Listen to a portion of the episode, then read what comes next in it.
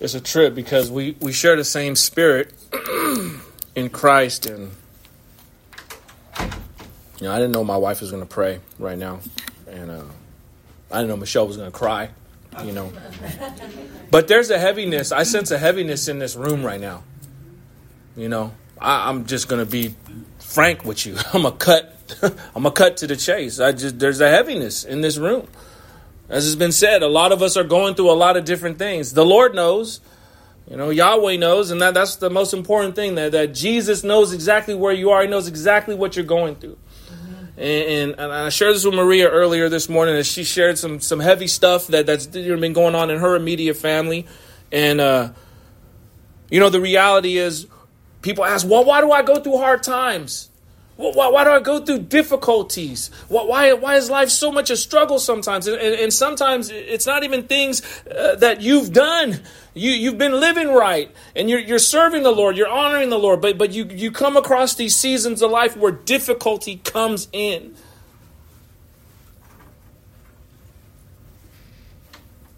It's kind of like those remembrance stones.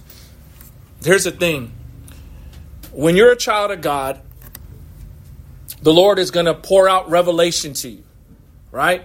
Understanding uh, uh, uh, uh, of Him and, and His promises.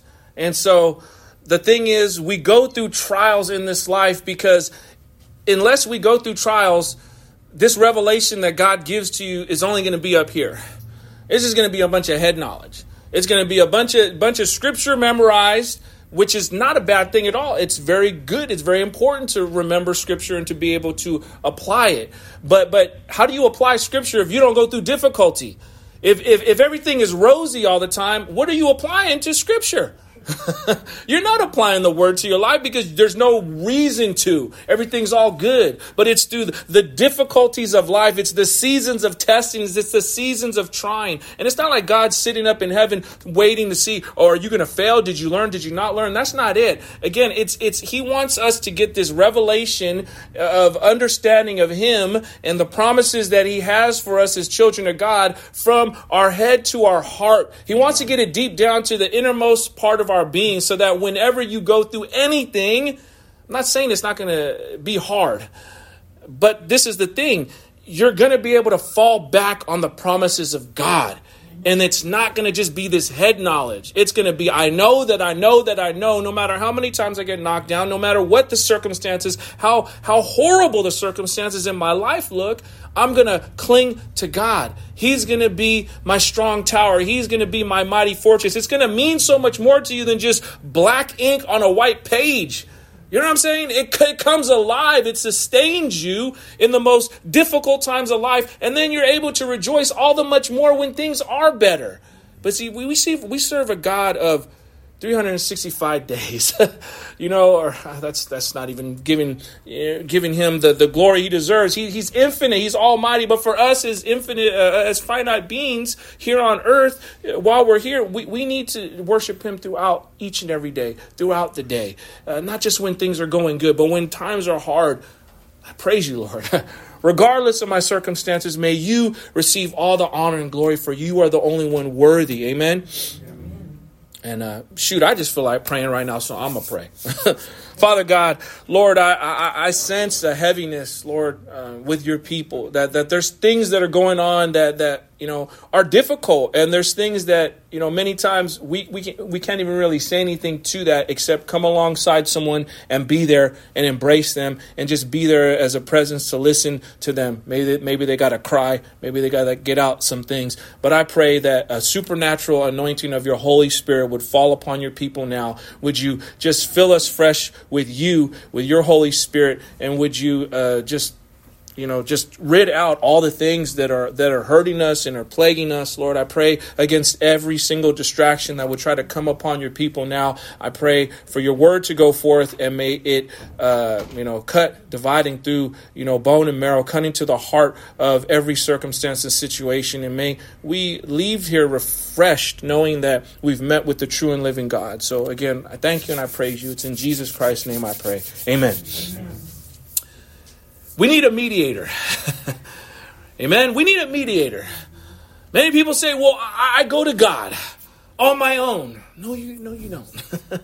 you have a skewed perspe- perspective, perception of Scripture.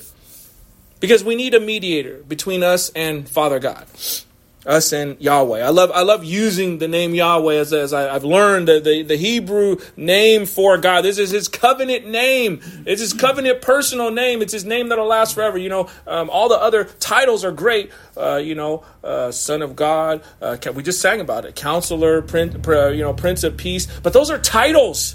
You know, and that's not to take anything away from the titles, but it's like saying the President of the United States. But when you know uh, uh, who is he right now? Why am I forgetting? Joe Biden. When you know Joe Biden, my bad. No disrespect. No disrespect because we honor, we pray for the president. You know, we pray for you. Know, don't, we don't. This is not a political place. This is a pulpit of spiritual truth from the Word of God. You you vote however you vote. Anyways, when you know Joe Biden personally, it holds more weight because you could call him Joe, good old Joe, good old Joe. Yahweh. That's his personal name. You see, many Jewish people deem that name so sacred they won't even say it to this day. But that's not biblical. And, and at the right time, they'll come to know that and they will use the name uh, Yahweh because all throughout Scripture he he goes over and over that that word Yahweh is basically where you, when you get the English translation Lord, that's it. That's it. So you can, whatever, it doesn't matter. You can say Lord too. I just, when I came across this understanding, I'm like, man, I'm about to use it because I want to, I want to talk to God personally. I want, I want to know Him on a deeper level, and and that's why it's there. That's why He He reveals Himself all throughout Scripture. He wants us to come to Him as as children of God to be cared for, to be covered by Him, to, to share our, our innermost uh, secrets, the things that nobody else knows, our innermost pains, our, our, our, our, our aspirations in this life. He wants us to share with Him. But we need a mediator between Him and us. You can't just go to Him without the mediator. You see, before Christ came to earth as our mediator, there was the Levitical system. Many of us are familiar with this. You just have to go to the Old Testament. Israel would rely upon the high priest to be the mediator between God and the people, right? That's what the whole Day of Atonement was all about. Every year, there'd be a day where or be this time, this season of time where everyone would come and you'd have to bring this perfect animal, this spotless animal to the best of your ability, or or, or a pigeon or, or a turtle dove or whatever it was, whatever you could afford, you had to bring on behalf of your sin. And and the high priest would stand in the gap between the Lord God Almighty and the people, and he would sacrifice that animal on their behalf. All throughout the Old Testament, we see mediators needed. Uh, just for a quick example, you see Moses, Joshua, Isaiah. These are just a few. All the prophets, those were all mediators. Jesus himself said in John chapter 16, uh, 14, excuse me, verse 6, Jesus said to him, I am the way, the truth, and the life. No one, no one comes to the Father except through me. So you see, you can't have a personal, genuine, real, true, intimate relationship with the only true and living God without Jesus the Messiah. you can't. But but but aren't you so grateful that he willingly chose to be your mediator and my mediator to Father God? 1 Timothy chapter 2 verses 5 through 6 tells us, "For there is one God. How many? One God. That's it. One God. And there is one mediator between God and men. The man Christ Jesus, who gave himself as a ransom for all, which is the testimony given at the proper time. He who has an ear, let him hear what the Spirit has to say to the churches. All right, this morning we are going to continue on in the book of Ecclesiastes. We're in chapter 7. We'll be going through verses 19 down through 24. Uh, this is a five part series. We are on part four. This message, again, is entitled The Difference Between Wisdom and Folly. How much do we need to know the difference between wisdom and folly? We need it so badly. So, once again, we're in Ecclesiastes chapter 7. Uh, when you get there, if you could please stand for the reading of God's word. Whether you got your old school paperback Bible, got it on your smartphone. If you do, do not have either, uh, there are a couple Bibles back there, or the scripture will be on the screen behind me. Once again, Ecclesiastes chapter 7, verses 19 down through 24. And it go ahead and read. Wisdom gives strength to the wise man more than ten rulers who are in a city. Surely there is not a righteous man on earth who does good and never sins. Do not take it to heart all the things that people say, lest you hear your servant cursing you. Your heart knows that many times you yourself have cursed others. All this I have tested by wisdom. I said, I will be wise, but it was far from me that which has been far off and deep, very deep, who can find it? Let's go ahead and pray. Father, we need uh, your help. we, we, we, we, we lay ourselves upon your mercy seat, asking for your hand in, in all our circumstances. Lord, please give us wisdom. Lord, give us, give us a, a holy fear of you that we could move forward in wisdom, that we would make wise choices all the days of our lives. Keep us from foolishness. As it's been said, save us from our own sinful nature, our own selves. We give Satan way too much credit. we, we need to be right with you. If we are right with you, we know that perfect love casts out all fear and that uh, we don't have to come into agreement with the schemes of the enemy. So help us, Lord, to just recognize truth from error and give us the ability and your strength to apply your principles to our lives. Father, we thank you and we love you. Thank you for loving us. It's in Jesus Christ's name we pray. Amen.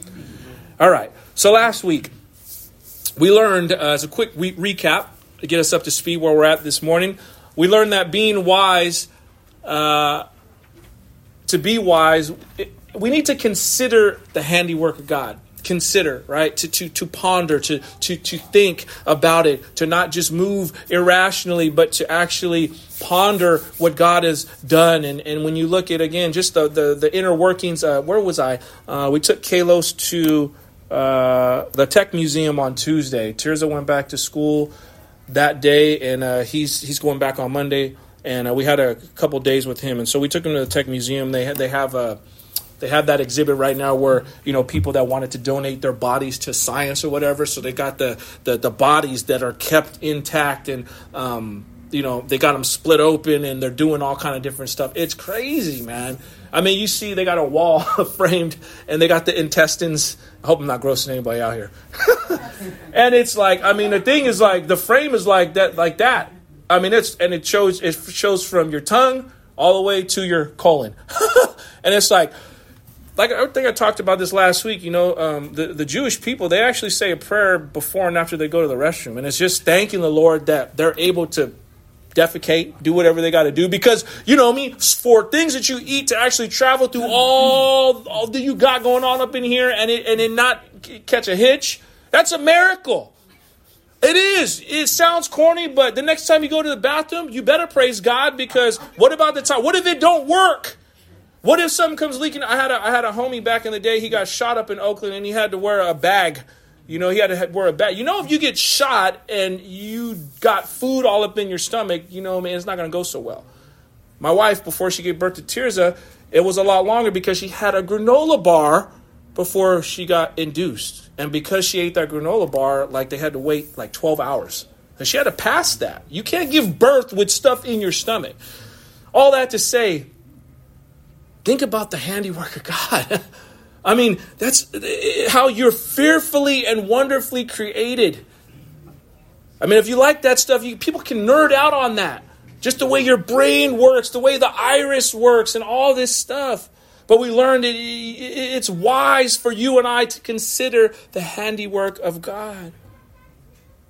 And that no matter what, no one can make straight what the Lord has made crooked. Meaning simply, no one can change trying to improve what God has determined will always be or what will be.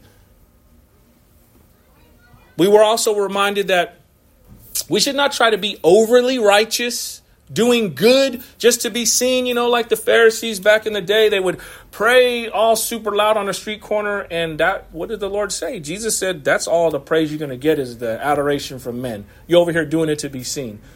You know, it's just like when you fast. When you fast, he said, man, get up like you normally get up, get did up, you know what I mean? Put some oil on your face, put some cologne on, do what you do, and get out the house. And you know what I'm saying? Not you don't you don't fast. Oh, I'm fasting. Uh, first of all, if, do not tell anybody if you're fasting.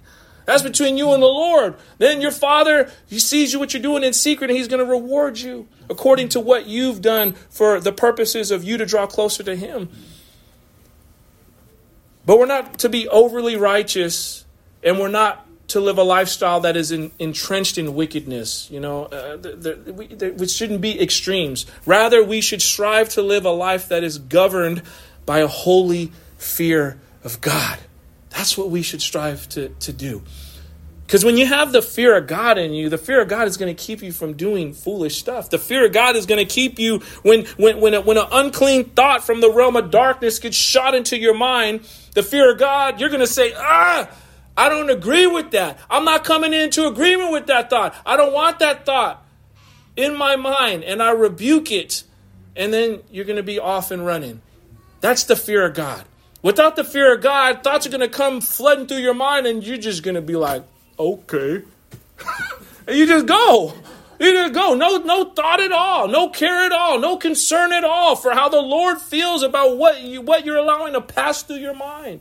You see, we there's effort that has to be put into our walk with the Lord, church. There's just no way around it. He didn't create us to, to just be on autopilot.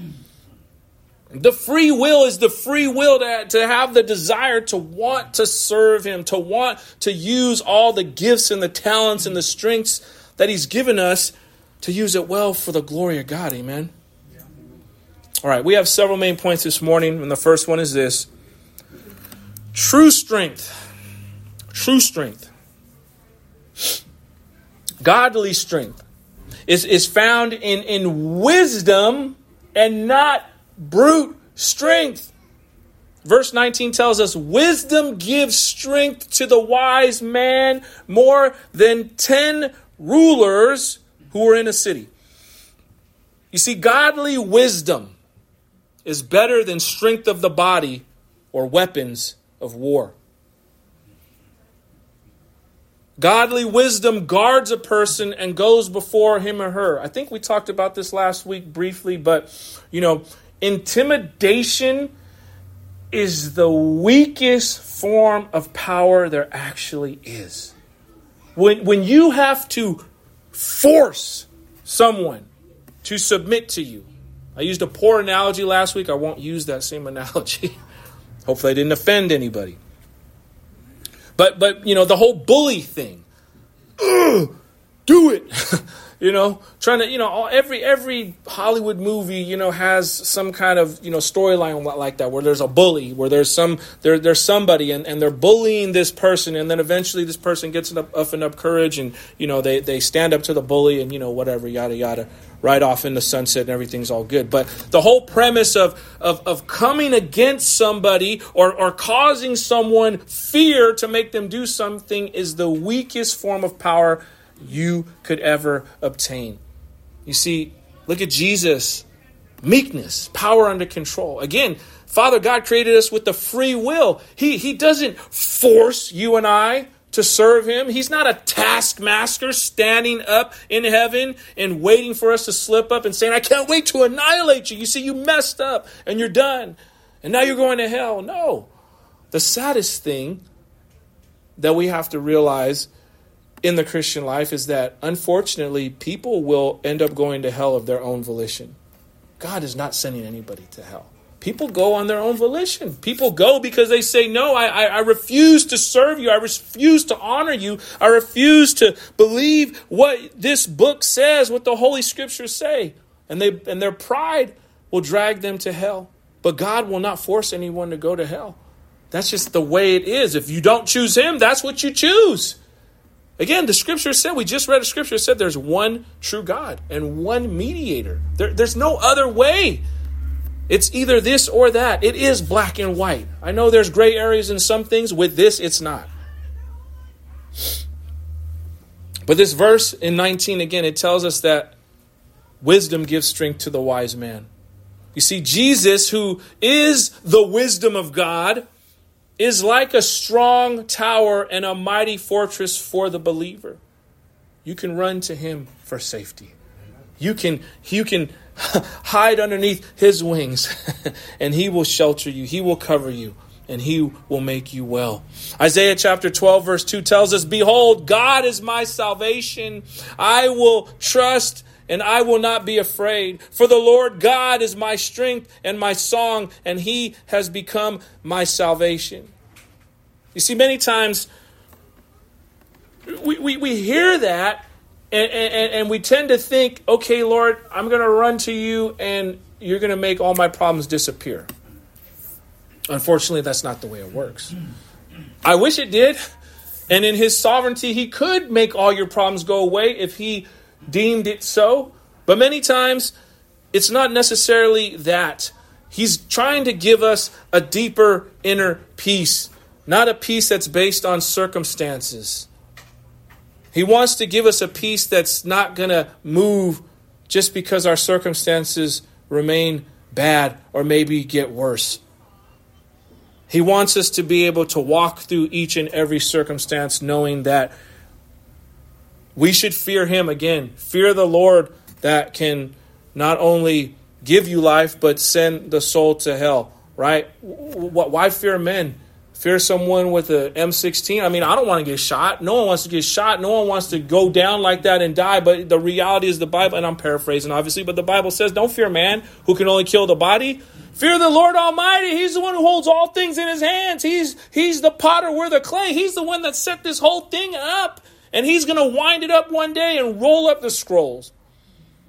He's the one that we should be caring about. And when we have a healthy fear of God, once again, everything will work out in the sense that we will have the inner peace we need to walk through every circumstance we're ever going to face in life with confidence, knowing that He goes before us. He's the author and finisher of our faith. That is what we should be after, church. And it comes from having a tight knit, close relationship with the Lord the way He intended us to have it because he created us in his own image. That's what it's about. You see? All the other stuff, that's it's, it's not about it. That's not what it's about. It's not about the fluff. It's not about the stuff. He could care less about that. He cares about our hearts. We should care about our hearts. We should care about what's going on in our innermost being. How am I thinking? How am I reacting? How am I acting? How am I treating people? Is my life measuring up to, to what, what the Lord says I should be doing at this point in time? And that's what we need to go off of, church. The wisdom of God is far stronger than the strength of men. You know, you see big biceps and people that, I mean, bro, you got eight pack abs. I don't even know how that's possible. but, but, but, but God, the, the, the wisdom of God is far stronger than the strength of men. You see, humanity, we tend to pride ourselves on what we've achieved. Oh, we've made it to the moon. Oh, we sent some things to Mars. Oh, we've done this and that. And, and I'm all about, uh, I'm grateful for the technology. I'm grateful for uh, the advances in medicine. Those are very important things. And we've been blessed to be able to have people that have the intellect to understand and, and, and, and forge, you know, uh, roads in, in those areas of expertise. But even the most brilliant minds pale in comparison to the infinite wisdom of God. 1 Corinthians chapter 3 verses 18 and 19 tell us, "Let no one deceive himself. If anyone among you thinks that he is wise in this age, let him become a fool that he may become wise. For the wisdom of this world is folly with God. For it is written, He catches the wise in their craftiness. You see, again, true wisdom is fear of the Lord. you just you cannot get around that principle. There, there's a humility when you have a holy fear of God, and it's not a fear of oh, don't you know? It, it, it's it's you recognize who He is and who you are. I say it all the time. You look at the Old Testament prophets, whenever they came in contact with the angel of the Lord, the first thing they did was they fell flat on their face. I don't know, because I haven't been to heaven, but I would think that when I get there, I'm probably going to fall on my face before the Lord in praise and adoration for Him, in, in honor of Him. I'm not going to be standing trying to be, you know, and then if he now if he says keeping stand up, I'm gonna stand up. At least that's what I want. I'm, I'm just thinking in my mind, and, and, I'm like, if all of these Old Testament prophets, when they came in the presence of the Lord, they fell on their face, and if all these angels singing holy, holy, holy in adoration around the throne of God forever and ever, that's what they're doing. What do you think we're gonna be doing? You think we're gonna be chumming it up? Saying, oh, you know, Lord, I don't know why this happened and this and that, you know, and I don't know, maybe down the line, but come on now there's a reverence. I mean, my wife was telling my son this morning. She was trying to she was trying to get the coffee and all this stuff, and you know he's running. And she told her, she said, "Man, this is the Lord's house. Stop running in this room. You got no business running in here." Now I know this is just a building; it's just an office building, but there's got to be some kind of sacred understanding of what we're doing. Do you just come flippantly before God in your prayers, like? You're just talking to Joe Schmo? No. You humble yourself for the fact that you're coming before the true and living God, the risen King, the one who is the Alpha and the Omega, the beginning and the end, who has no maker, no creator. He is the creator. There should be a holy reverence for who he is, the fear of God. It is such a beautiful, important thing. When we understand that, I mean, it just sets the trajectory for the rest of our lives to just be in a good place, in a good vantage point, in a good position. It's very interesting. This is a side note. But you know, I was reading this week, and, and, and you know, people think, oh, you know, the blessings that, that my parents are going to leave. You know, Jacob had a lot of sons. Jacob didn't bless all of his sons before he died like everyone thought they were going to be blessed. I think it was Simeon he rebuked him. He rebuked him. But that was a blessing. That was a blessing if Simeon was going to listen and adhere to the rebuke. You understand, church? Even conviction, conviction is such a blessing. If you sense conviction in your heart today, in your life, in your walk with the Lord, you are blessed. If you sense no conviction, you better fall on your face and get right. You better ask Him to not sear your conscience to where you don't even feel nothing no more.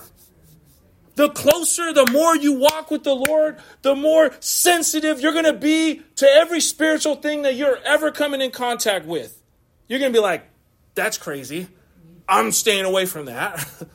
that's good. I'm going to roll with that. You're going to be able to sense the Lord when He places things upon your heart and He speaks to you. Maybe not in an audible voice, but He, he imparts wisdom to you. That is revelation. You can't drum this up. You have to, it has to be given to you. It has to be given to me. This is why I get fired up when I preach because I see it every day in my life and I know that it's real. It's the only thing that sustains and supports my living. He is my life. He needs to be our life. He needs to be our portion.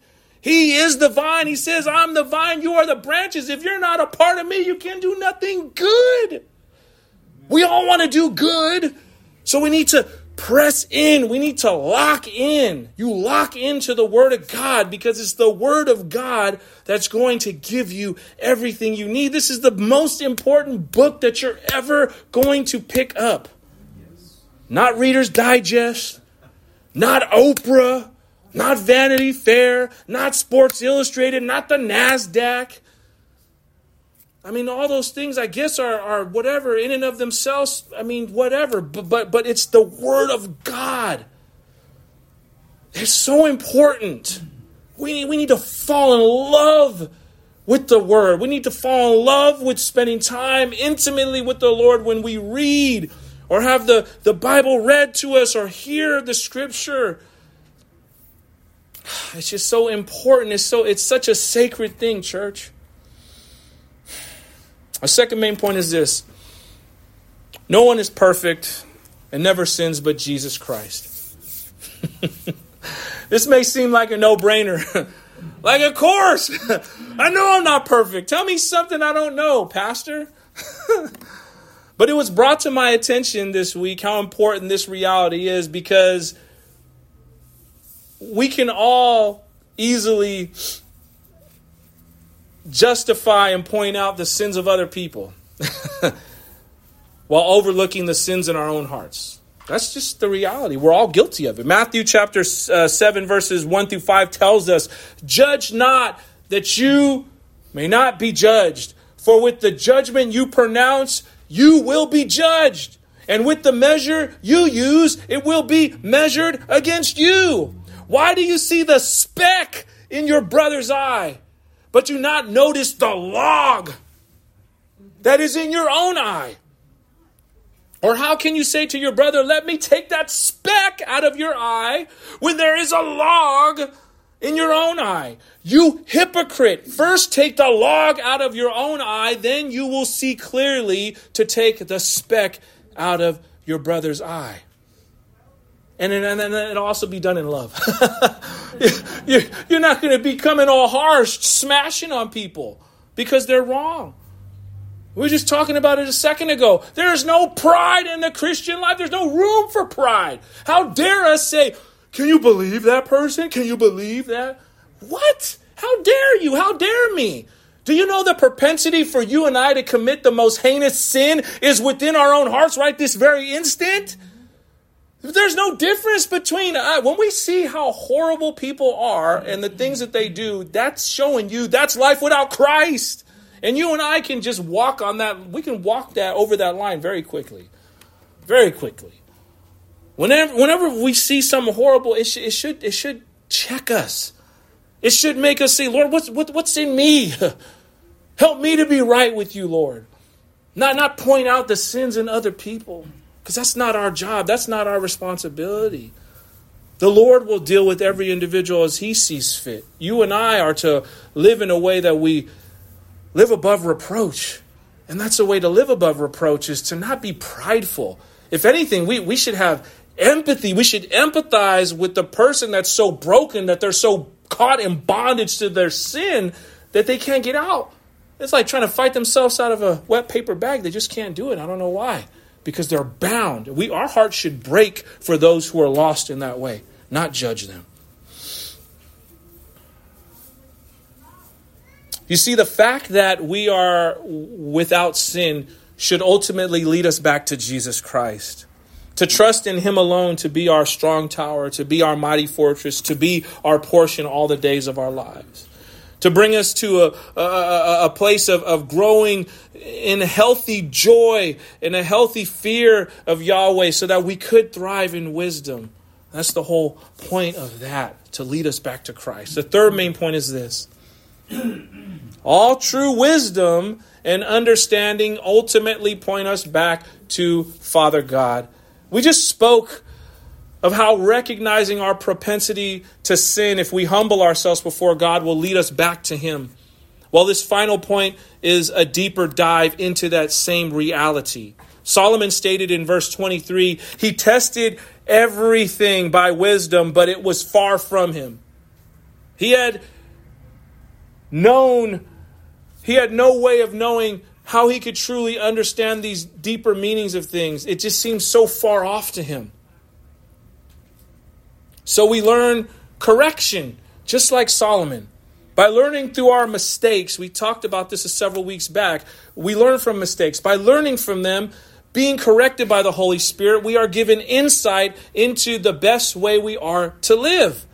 This is basically what we see at the heart of the Christian's life experience, right? Because this is the reality. Again, those memorial stones. We all used to live one way, and then we were delivered from living that certain way.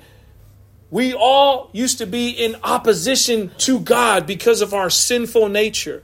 Then we became convicted of our sin. God was gracious to us. He sent His Son Jesus Christ and He redeemed us. Then the Holy Spirit came to take up residence, to live inside of us supernaturally, and help us to live according to the Father's purpose for our lives. This is all done in the believer, and it's done to reconcile him or her back to God. This is what Solomon learned in regards to wisdom.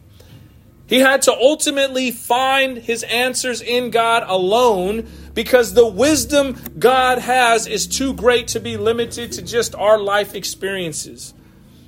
The wisdom of God is truly eternal and will only be fully understood in light of eternity with him. This is what Solomon basically was was was getting at is that ultimately it's an eternal thing to be fully understanding the fullness of God's wisdom. James chapter 3 verse 17 tells us, "But the wisdom from above is first pure, then peaceable, gentle, open to reason, full of mercy and good fruits, impartial and sincere."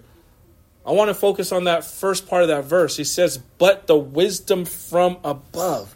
Again, see, so we find that wisdom has its place in eternity, in eternity, in heaven with the Lord. And so, for us to fully grasp this, once again, this is what Solomon was getting at. It was far from him because here on earth he could only understand godly wisdom to a certain extent. But once we are to be with the Lord forever and ever, then we'll have a fuller understanding of what this wisdom is. And once again, it starts with a holy fear of God. All right, let's go ahead and look at these verses. We'll break them down section by section. Once again, we're starting in verse 19. We'll go down to 22. I'll read it again for the sake of context. Wisdom gives strength to the wise man more than 10 rulers who are in a city. Surely there is not a righteous man on earth who does good and never sins. Do not take to heart all the things that people say, lest your heart, lest you hear your servant, excuse me, uh, cursing you. Your heart knows that many times you yourself have cursed others. Okay, let's look at this first statement. It says, Wisdom gives strength to the wise. Again, there is strength and power in wisdom. Contrary to what the world says, Scripture tells us a wise person is actually stronger than 10 rulers of a city. Now, this is not to be confused with there is wisdom in the multitude of counselors. When uh, you know when, when, when the writer was speaking of that, obviously they're speaking of you know counselors that are go- going to be godly and they're going to give you the right way. They're going to point you in the right direction. That that's not what this is talking about. But what does this actually mean? Solomon is teaching us that wisdom is where true strength and power lie. You see, true wisdom and true strength. It's not found in large numbers. It's not found in big muscles or big brains or physical strength. The source of true strength and power lies in wisdom, and that wisdom comes from God alone. This is a quote from Charles Spurgeon. I love this. It says, Wisdom is the right use of knowledge. To know is not to be wise. Many men know a great deal and are all the greater fools for it. there is no fool so great a fool as a knowing fool. A fool with a big old head. but to know how to use knowledge is to have wisdom. I love that. It's application. It's applying what you know. Apply it. Live it out. Wisdom, the knowledge of what is right, discernment, insight, and the understanding of when to use that knowledge. James spoke of this very thing. You see, all of our biblical knowledge is meaningless and worthless unless we actually apply to our lives what we know to be true. James chapter 1 verses 23 and 24 tell us, "For if anyone is a hearer of the word and not a doer, he is like a man who looks intently at his natural face in a mirror. For he looks at himself and goes away and at once forgets what he was like." We need to be those, church, that apply. Application is vital. The book is just a book unless you apply the principles of the book. It's the application of the principles of the Bible that will give life. I don't want to say the word of God is incomplete because it's not incomplete. I'm talking about in the believer's life. You will not see the fruit of what it's supposed to be unless you apply the word to your life. You got to live it out. That that's where like J. Vernon McGee would always say, that's where the rubber meets the road. And that I think that is the most challenging thing for the believer.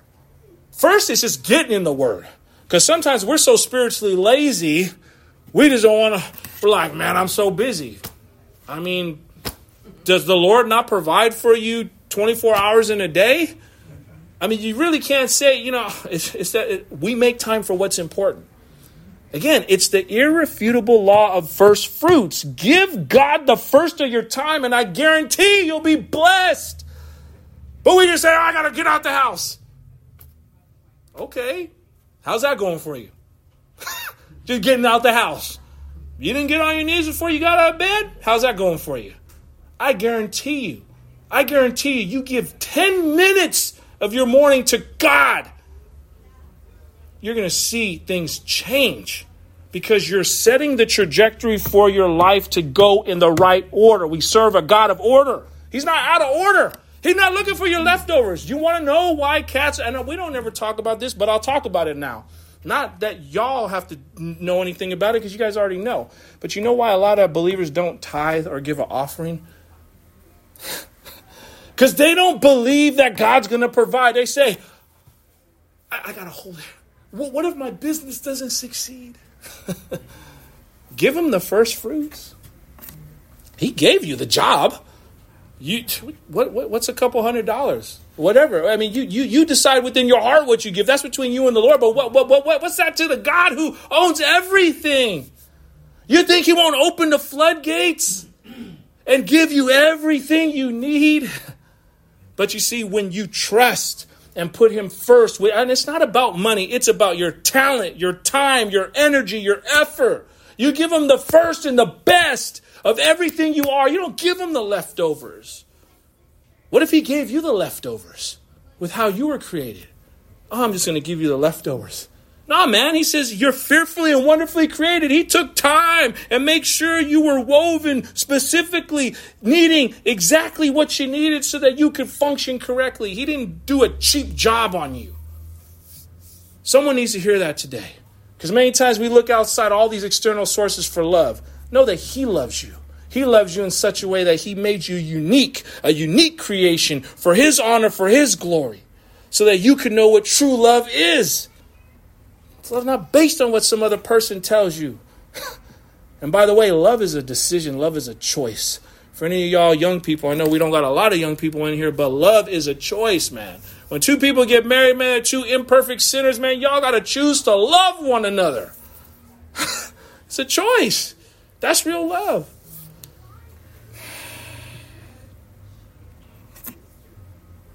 Solomon taught us that wisdom comes from God.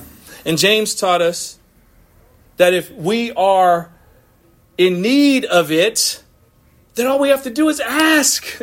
James chapter 1 verse 5 says, If any of you lack wisdom, let him ask God, who gives generously to all without reproach, and it will be given to him. So if you need wisdom, just ask. Father God, I need wisdom. I need I don't even know what to do in this circumstance. I'm like, I'm feeling like I'm being pulled this way. I don't know if I should go that way. I need wisdom. Give me discernment. Help me to know. He'll give it to you. He's not gonna say, Pfft. you keep asking. You know, the whole thing with the fleece. How many times? It doesn't matter. It's okay. He's not gonna be mad at you. Again, our text is telling us that wisdom brings strength and power with it. The application is simply this, church. Wisdom helps us understand the when, the why, and the how to handle any situation. It helps us to grasp know how and to be able to put it into motion. Wisdom reminds us that character does matter, integrity does matter. Wisdom is often more beneficial and effective than brute force. Wisdom from God can give better counsel than 10 kings. You, so, you see, who do you go to first when you have a situation or a circumstance going on? Do you just hit up all your homies? Or do you go to the Lord? Especially if your friends ain't saved, don't go to them first. You know? Don't go to the professor at school. go to the Lord. You know, you're dealing with a medical situation. Yes, thank God, praise God for, for people in the medical profession and all the advancements. But we're going to pray about this thing as well. We're not just relying on this doctor. We're praying that the doctor's hands would be blessed by the Lord, that the Lord would give intellect and insight and wisdom to these doctors to know what to do, when to do it, how to do it, give us the right stuff so that we can get better. But we're not relying on just what Stanford Med got to say about the situation. We're not just relying on what Kaiser got to say. Who is my great physician? It's the Lord, it's Yahweh. He's the one. He's the one who holds my blessings in his hands. And I will trust in him all the days of my life.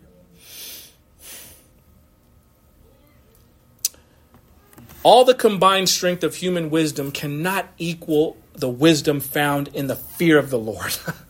That's why the fear of the Lord is such an important thing. It, it unlocks the door for wisdom. Because when we when we posture our lives in a humble place below the Lord, He takes delight in that. Because He's like, you're understanding that I'm your source. and when we understand that He's our source, He's like, man, I'm not going to withhold any good thing from you. You evil men that know how to give good gifts to your children, how much more does your Father in heaven know how to give good gifts to those who ask? He's going to bless. He's going to bless. Many times we're just not aware of how the blessing comes. We think that a blessing is going to come wrapped in a bow and a package and this and that and a nice Ferrari. That's not necessarily a blessing. Nothing wrong with material things. Maybe remember, Abram was rich, Job was rich. I, I talk about this all the time. But just because someone, someone's financially well off does not mean they're blessed. We need to stop thinking the blessing always comes in some kind of material form. Remember, Simeon was rebuked. and that was a blessing to Simeon. sometimes sometimes we get rebuked and that's a blessing if we're willing to be corrected. Amen.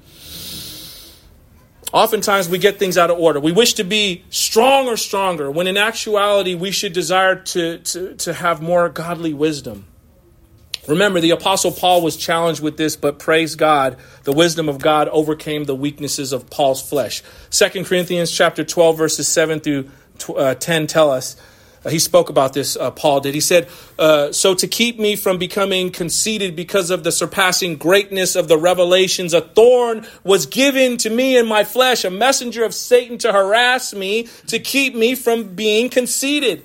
Three times I pleaded with the Lord to ask that it should leave me, but he said to me, My grace is sufficient for you, for my power is made perfect in what? Weakness. Therefore, I will boast all the more gladly for my weaknesses, so that the power of Christ may rest upon me. For the sake of Christ, then, I am content with weaknesses, insults, hardships, persecutions, and calamities. For when I am weak, then I am strong. Man, Paul got it right. he he said, I'm gonna just humble myself and I'm gonna recognize that my strength comes from him. I don't gotta boast. I don't have to have nothing to boast about, but I will trust in him and he will make me strong in my weakness.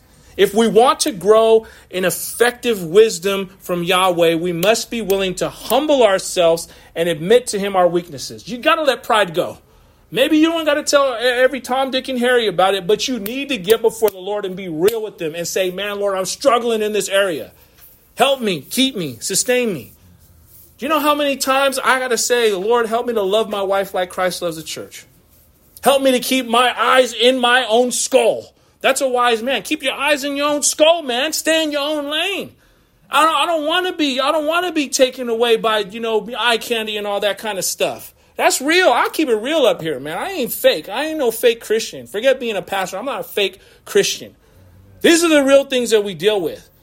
Those unclean thoughts, those thoughts that keep on berating you, tell the Lord, I need help. I need help. But this is the other thing. We got to apply. You can't be talking about, I got all these unclean thoughts floating through my mind, but yet, what are you watching, man? You're not substituting that stuff with the word and you wonder why your mind's going all kind of bonkers? It's real. This is how it really is when you're walking close with the Lord.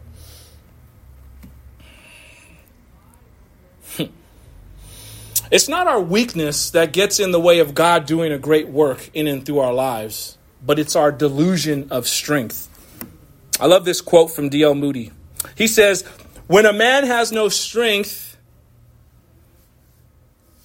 if he leans on God, he becomes powerful. we got to lean in. to know who to lean on in into. that whole independent thing is a joke because we're all dependable. We're all dependent upon someone. It's who are you dependent upon? You know? Are you dependent upon Christ?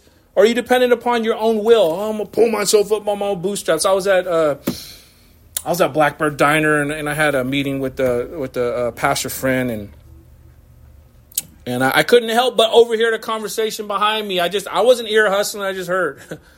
And they're talking and talking, and you know, it's like, you know, they're having their conversation. I heard the guy say, Yeah, I had to pull myself up by my bootstraps. And just made me think, man, it's just crazy. There's so many people that live like that. They think they got to do it all on their own. But we really need to tap into the power that's there for us, provided through God Almighty, and not do it on your own. It's so hard when you do it on your own. You feel isolated. It's easy to get bitter when you live a life of doing it all on your own. You feel like, man, I, have been dealt a dirty hand. I've been dealt a bad hand. This is not, it's not cool. Then you start, you start looking at other people who got it better than you, and you're not content. You be content with little or much. Paul learned it. I'm learning it. It's cool to be learning it. I will never say I've learned it because sometimes I take two steps forwards and three steps back. But either way, it's a whole another can of worms. You see, a wise man understands the sinfulness of humanity and his own sinfulness. He or she has great discernment when it comes to seeing the truth. They are not easily deceived by smooth talk and fancy words. They are not impressed with the flash and sophistication of humanity. They have learned in God's grace to not take themselves too seriously because they recognize that only God is truly righteous. Romans chapter 3 verses 10 through 12 tell us as it is written, no one is righteous, no, not one. No one understands, no one seeks for God. All have turned aside together. They have become worthless. No one does good, not even one. That's harsh, but the reality is if you if you're in this room today and you have a personal relationship with, with God and you're a child of God, man, that's a miracle.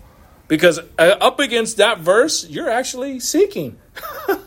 and now you've had the imputed righteousness of God to your life, so you don't fall under condemnation. You don't fall under shame no more. You don't fall under guilt. You're free. You're liberated. You're right. You're in your right mind. You have peace. You have love. You have joy. You have all the things that'll make you complete and whole, and you're not even in heaven yet. you see, it's a matter of perspective, church. It really is. It's a matter of perspective. Recognize your blessings and count your blessings. The most important blessing is that you're saved and you're going to heaven. You're saved. There's a world that is dead, walking dead men and women all throughout this world on every corner of the earth right now. They are walking dead people. And they are in desperate need of the only true and living Savior, the only true and living God that can ever give life to their mortal bodies. And you have that truth locked in inside you.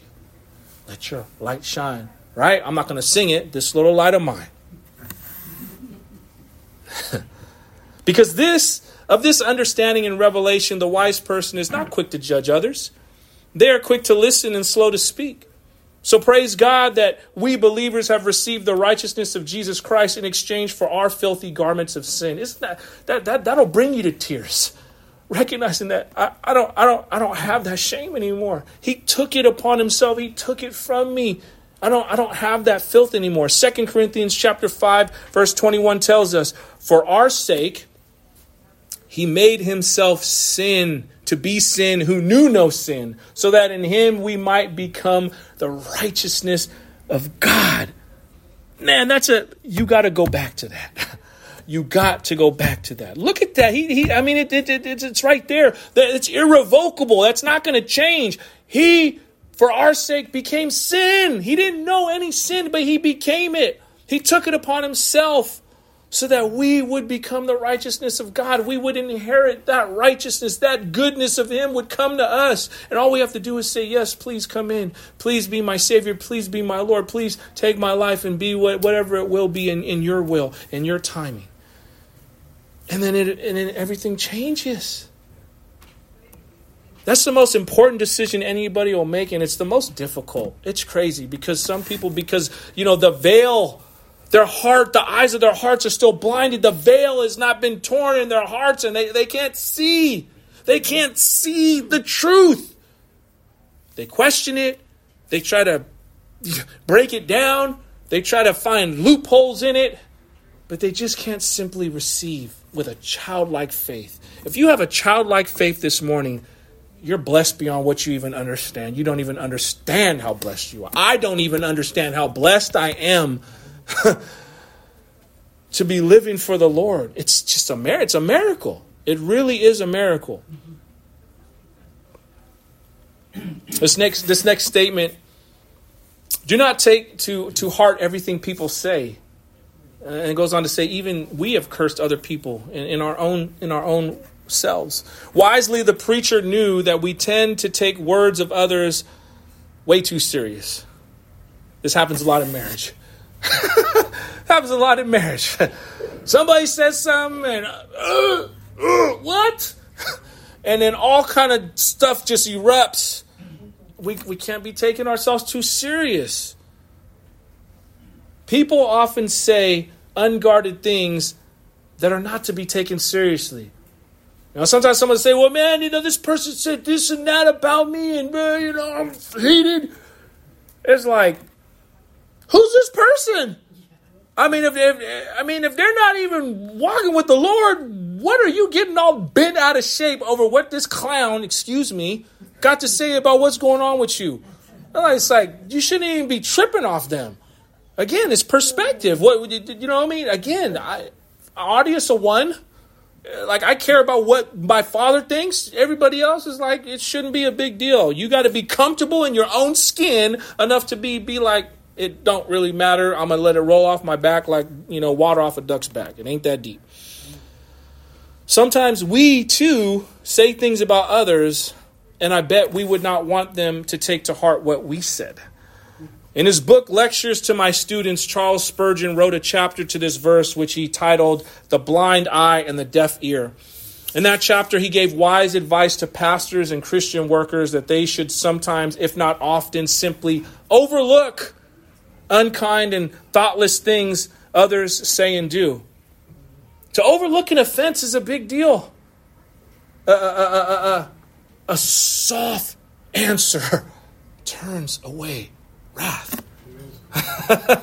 I've seen that many a times in my own life. It's like when you when you when you lash out, you know, that's why you know, like when when murder happens, murder. I mean, unless it's premeditated, but when you know the the act of the act of violence is because somebody in the moment they're so angry and they just act. You have to quell that anger. Obviously, it's through the power of the Holy Spirit, right? But but you, but you have to just govern yourself in such a way where it's like, no, I'm gonna I'm gonna give a gentle, give a gentle answer. There's a time for everything. I mean, because Jesus went up in the temple and he wasn't happy about, you know, making his, his father's house, you know I mean, selling stuff. And he done overturned, you know, tables and all that. But, you know, you got to be led by the Holy Spirit in how you deal with things. But again, like Peter, when he when he chopped off that that that, that soldier's ear, that, I mean, that wasn't the way. Jesus said, "That's not the way. It's not how it's going down, Peter." So we need to be led soft answer turns away wrath. If we don't want to be judged by our worst moments, we should not judge others by their worst moments. Matthew chapter 7 verse 2 tells us, "For with the judgment you pronounce you will be judged, and with the measure you use it will be measured to you." All right, last two verses, 23 and 24. And it says, "All this I have tested by wisdom. I said, I will be wise, but it was far from me." That which has been is far off and deep, very deep. Who can find it? Okay, so he says that he had proved this by wisdom, and he said that I'm going to be wise. He, he had desired, Solomon had desired in his heart to be wise. We know that he was the wisest man that ever lived. We know that when the Lord asked him, What do you want, Solomon? He said, I, I, I want wisdom. So he basically was saying, I want the fear of the Lord.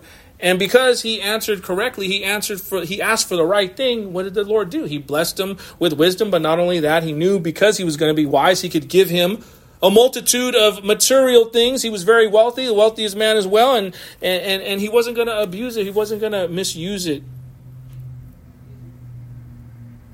But as Solomon does give wise advice for living, he understood that his desire to be wise was not always fulfilled with true wisdom.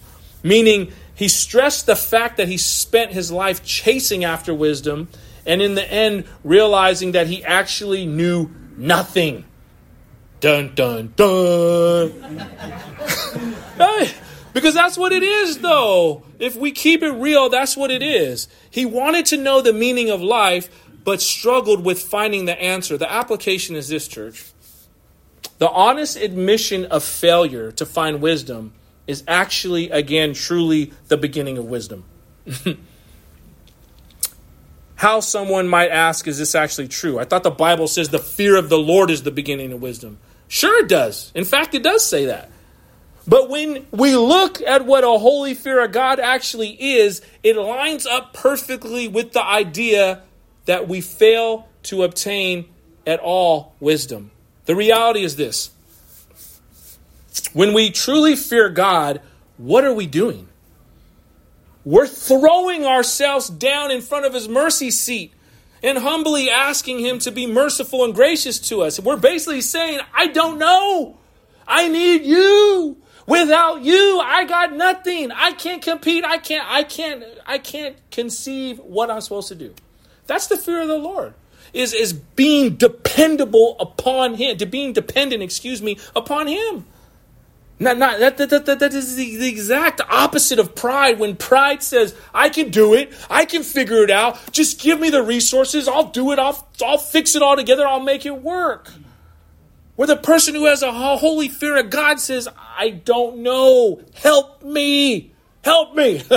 if you're real, if you're there, help me. I don't know why people always look up to.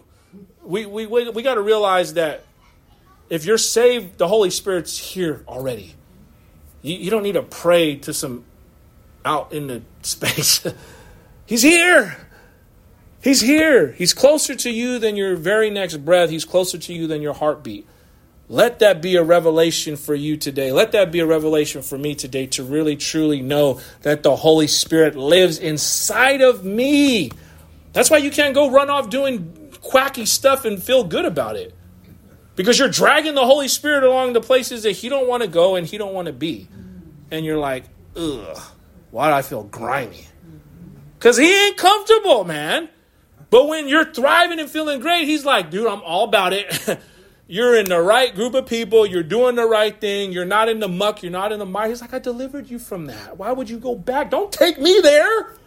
You're gonna mar you're gonna mar your testimony now. don't go thinking you can go witness at the strip club. It don't go down like that. You better steer clear of all that nonsense and you know, I mean, just let your spirit of influence kind of come to you. Because people say, well, Jesus held with, hung with, you know, prostitutes and tax. You ain't Christ, man. Don't go into the tavern thinking you're going to go witness to somebody. I'm just, I just, me personally, I, I wouldn't go there. But, you know, hey, if that's your ministry, you do what you do, but I don't know.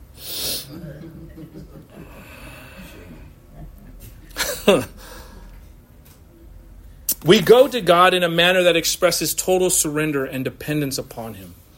This admission of failure, we find in this failure of an admission uh, to failure, we find wisdom is the fear of God. It's interesting that the more closely you walk with Jesus Christ, the more you, you actually realize how much you don't know. You know, you, you look at the old timers that are full of wisdom. You look at the old timers that, that, that are full of grace and mercy and they have a lifetime of experience. They're not proud, man. They're not boastful. They're not, look at all these accolades, look at all these things that I've achieved. They're, they're just humble cats. And they'll be real with you. They'll be like, nah, man, I have a childlike faith. I have a simple regiment. I trust in God. I have a simple regimen. I fear God. I have a simple regimen. I put God first. I have a simple regimen. He's my life. The simple regimen, I keep it simple. That's what it's about. It's not about ah, ah, ah, ah. because we all know zeal and emotion run out. What are you going to do when you ain't got that rah rah rah in you? If he ain't in you, it ain't you ain't about it. But if if he's in you, you don't need somebody to give you an attaboy. You don't need somebody to pat your back. You don't need someone to get you pumped up. Now I know iron sharpens iron and all that. I'm not going to say we don't need people, but what I'm saying is, what gets you up in the morning? What gets you fired up to get in the Word every day? What gets you on your knees? What gets you talking to the Lord throughout the day? It's got to be in you to want to do it. Amen. Because you know where your strength comes from, you know where your help comes from. Solomon tells us that in all his research for the meaning of life, he realized how unwise and how short sighted and ignorant that he actually truly was. That takes humility. to say, I do not have it all figured out, folks. he set out on his quest for meaning, thinking he was wise, but quickly realized that he was completely lacking in wisdom. For the wisdom he perceived that he had was just worldly knowledge. He searched and searched for true wisdom, but it seemed to be continually beyond his grasp. And it's very interesting when you look kind of later on in Solomon's life, he kind of got caught up in some stuff, right? It was like, man, what happened to you, bruh? Like, why would you want to be with that many women? It, it, it, beyond my understanding. it's crazy. But he, he had got caught up. He had got caught up. He searched and searched for true wisdom, but it seemed to be continually beyond his grasp.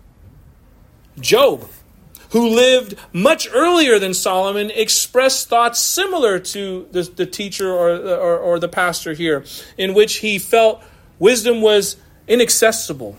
Job said in Job chapter 28, verses 12 through 19, But where shall wisdom be found? And where is the place of understanding? Man does not know its worth, and it is not found in the land of the living. Eternal. The deep says, It is not in me. And the sea says, It is not with me. It cannot be bought for gold, and silver cannot be weighed as its price. It cannot be valued in the gold or the Ophir or in precious onyx or sapphire. Gold and glass cannot equal it, nor can it be exchanged for jewels or fine, of fine gold. No mention shall be made of coral or of, of crystal. The price of wisdom is above pearls. The topaz of Ethiopia cannot equal it, nor can it be valued in pure gold. I mean, he says it right there. Crazy. Remember, the Apostle Paul warned the Corinthian church to be careful that they did not fall into the sin of pride, thinking that they were what? Wise. When in reality they were not. Doing so would be extremely foolish. 1 Corinthians chapter 3 verses 18 through 20 tell us, "Let no one deceive himself. If anyone amongst you think that he is wise in this age, let him become a fool that he may become wise. For the wisdom of this world is folly with God, for it is written, He catches the wise in their craftiness. And again, the Lord knows the thoughts of the wise, that they are futile. I'll end with this um, with this uh, statement as uh, Michelle and Isaiah can come up when they're ready. James tells us what truly godly wisdom looks like. Don't miss this, church. James chapter 3, verses 13 through 18. Who is wise and understanding among you? By his good conduct, let him show his works in the meekness of wisdom. But if you have bitter jealousy and selfish ambition in your hearts, do not boast and be false to the truth. This is not the wisdom that comes down from above, but is earthly, unspiritual, demonic. For where jealousy and selfish ambition exist, there will be disorder and every vile practice. But the wisdom from above is first pure, then peaceable, gentle, open to reason, full of mercy and good fruits, impartial and sincere. And a harvest of righteousness is sown in peace by those who make peace. May we be those who walk blameless in the meekness of godly wisdom. Amen? Let's pray. Father, we thank you for your truth. We thank you for you being merciful and gentle towards us. We thank you for your kindness and your compassion.